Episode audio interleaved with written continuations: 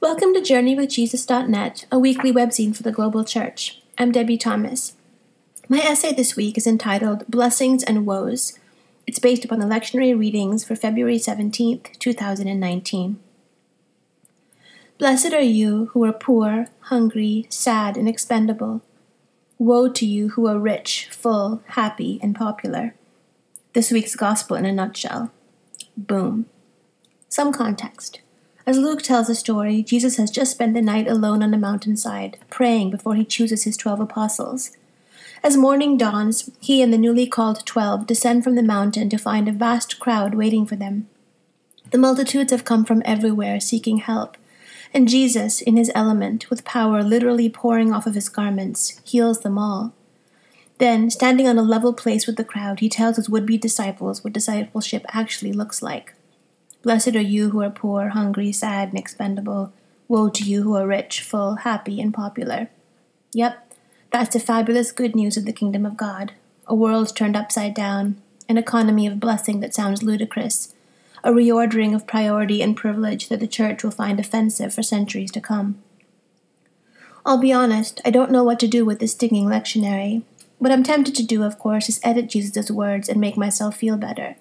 As in, he didn't really mean poor, did he? Homeless poor, dressed in rags poor, slum poor? Or hungry, as in literally hungry, starving for bread? Also, he couldn't have meant sad people, as in people drowning in grief and despair. People who weep aloud in ways respectable folks never do in public.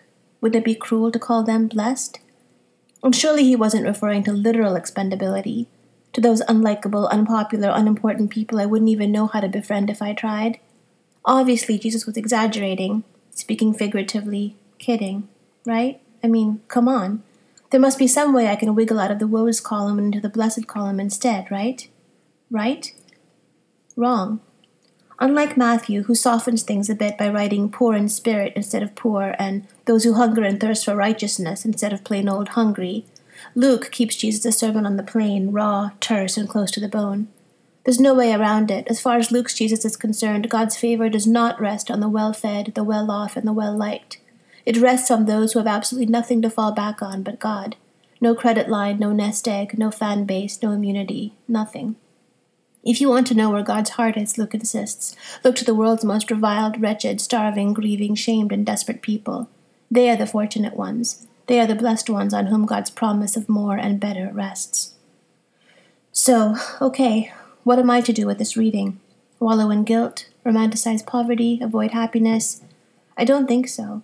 The very fact that Jesus prefaces his hard teaching by alleviating suffering in every way possible suggests that he does not valorize pain and misery for their own sakes. Pain in and of itself is neither holy nor redemptive in the Christian story, and in fact, Jesus' ministry is all about healing, abundance, liberation, and joy. Also, look carefully, his Sermon on the Plain is not prescriptive. Nowhere in his litany of blessings and woes did Jesus tell his listeners how to behave. As Barbara Brown Taylor puts it, the sermon is not advice at all. It is not even judgment. It is simply the truth about the way things work, pronounced by someone who loves everyone. So I ask the question again What am I, cozy and comfortable as I am in my healthy, happy, first world middle class life, to do with this gospel reading? How shall I reflect on it, receive it, sit with it? I might begin by admitting that Jesus is right. That is to say, I might come clean about the fact that most of the time I am not desperate for God. I am not keenly aware of God's active daily intervention in my life. I am not on my knees with need, ache, sorrow, longing, gratitude, or love. After all, why would I be? I have plenty to eat. I live in a comfortable home. I have both health and health insurance. My children are safe. I have access to a vibrant social, intellectual, and recreational life. I'm not in dire need of, well, anything. In short, there isn't much in my circumstances that leads me to a sense of urgency about spiritual things. I can go days without talking to God. I can go days without thinking about God. It's very, very easy, embarrassingly easy, for all things deep and divine to become afterthoughts in my life, because God just isn't on my 24 7 radar. This isn't because I'm callous, it's because, as Jesus puts it so wisely in his searing sermon, I'm already full. I've already received my consolation. I'm too busy laughing to notice the healing honest tears might bring. I'm primed in my cozy life to live in the shallows, unaware of the treasures that lie waiting for me in the depths. Most of the time, it just plain doesn't occur to me that I would be lost. utterly and wholly lost without the grace that actually sustains me. I think what Jesus is saying in this gospel is that I have something to learn about discipleship that my life circumstances will not teach me. Something to grasp about the beauty, glory, freedom, and power of the Christian life that I will never grasp until God becomes my everything, my all, my go to, my starting place, and my ending place. Something to humbly admit about the limitations of my privilege. Something to recognize about the radical counterintuitiveness of God's priorities and promises. Something to gain from the humility that says, those people I think I'm superior to in every way, they have everything to teach me. Maybe it's time to shut up and pay attention. Is it comfortable to sit in the woes column?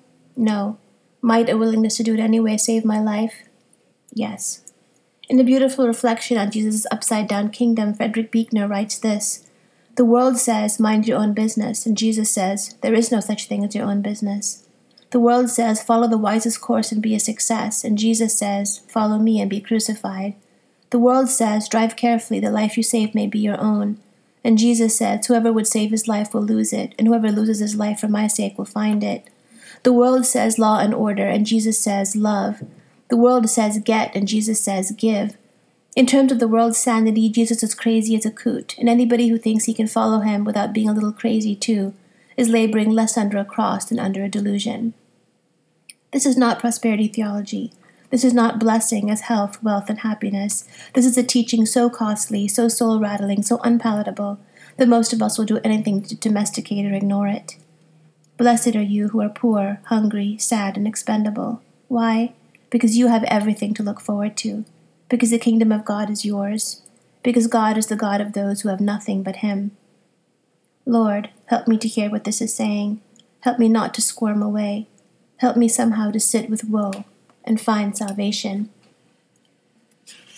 For books this week, Dan reviews Fashion Climbing, a memoir with photographs by Bill Cunningham.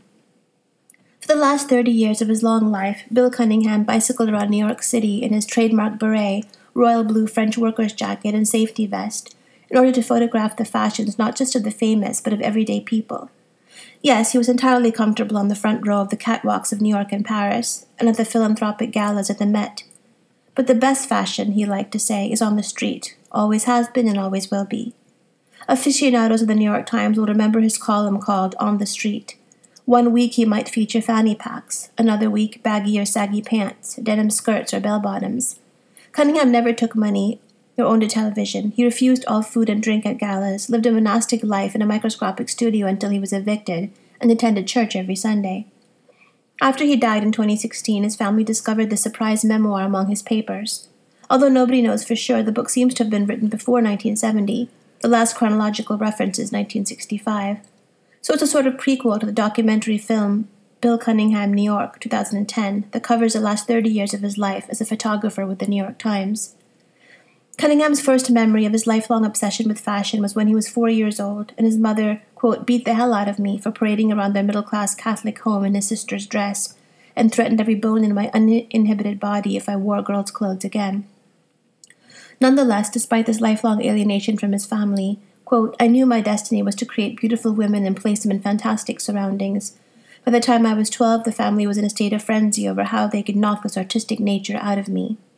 Thank God they failed. Cunningham got his start working in the stockroom as a teenager at the upscale Bonwit Teller department store, and after that he never looked back. Bonwit obtained a scholarship for him to attend Harvard, but he hated school and left after two months. He moved to New York City, where for about 15 years he operated a millinery business and outfitted wealthy women with outrageous hats. Quote, These were truly happy times, he writes. But by about 1965, as the book ends, women had stopped wearing hats, and so he closed the business. After a stormy stint writing for Women's Wear Daily, he had an annoying habit of being brutally honest about fashion. He would eventually join the New York Times. Bill Cunningham was a preternaturally cheerful person. I never had a mind that dwelt on the bad, he was enthusiastic and optimistic and exuded gratitude for all his good fortune to do what he believed in. He never drank alcohol, as he hated the taste and the buzz. He loved flowers and would decorate his dingy hotel rooms in Paris with them. For Cunningham, at its best, fashion was an expression of human joy rather than a means of social climbing or to impress others. He had a remarkably vivid imaginative life. His favorite pastime was people watching. Cunningham was also a famously private person, and the one disappointment in this book is that we learn almost nothing about his inner life. In fact, he says, after a life in the cutthroat world of fashion, the only way to last is never to let anyone really know you. In that regard, he also succeeded. For movies this week, Dan reviews The Cult of Progress. In April of 2018, PBS, in partnership with the BBC, premiered a new nine part series called Civilizations, the theme of which is to examine the formative role of art and the creative imagination in the forging of humanity itself. The one hour episodes include What is Art Good For? that I reviewed earlier for JWJ. Other episodes consider Paradise on Earth, depictions of nature, God and art, and How Do We Look? The Human Body in Art. The cult of progress began with the familiar characterization of the Enlightenment about its unbridled optimism regarding the power of human reason, freedom, and science to create a better world, in opposition to the medieval inheritance of dogma, superstition, and ecclesial authority. Thus, its unshakable belief in progress and science as a new religion. Today, we know at least a little bit better that those Enlightenment ideals were exported to the non white barbarian land with a violence and missionary zeal all its own, with sometimes tragic consequences for those non Christian and traditional cultures. Later still, the Enlightenment project would devour its own self with industrialization, modernity, cultural decadence, and the violence of mechanized warfare in World War I, when this episode ends. And so the narrator, David Ol- Olusoga, shows how artists and photographers reflected and challenged this culture of progress. The episode concludes with a consideration of Picasso's daunting La Demoiselle d'Avignon, with the accusatory eyes and the contorted and deconstructed bodies of the prostitutes staring out at the viewer of the painting. All nine episodes of Civilizations are available at the PBS website. And finally, for poetry this week, William Wordsworth's The World is Too Much with Us. The world is too much with us, late and soon. Getting and spending, we lay waste our powers little we see in nature that is ours. We have given our hearts away, a sordid boon. This sea that bears her bosom to the moon, the winds that will be howling at all hours, and are upgathered now like sleeping flowers. For this, for everything, we are out of tune, it moves us not. Great God, I'd rather be a pagan suckled in a creed outworn, so might I, standing on this pleasant lea, have glimpses that would make me less forlorn, have sight of Proteus rising from the sea, or hear old Triton blow his wreathed horn. Thank you for joining us at JourneyWithJesus.net for February 17th, 2019. I'm Debie Thomas.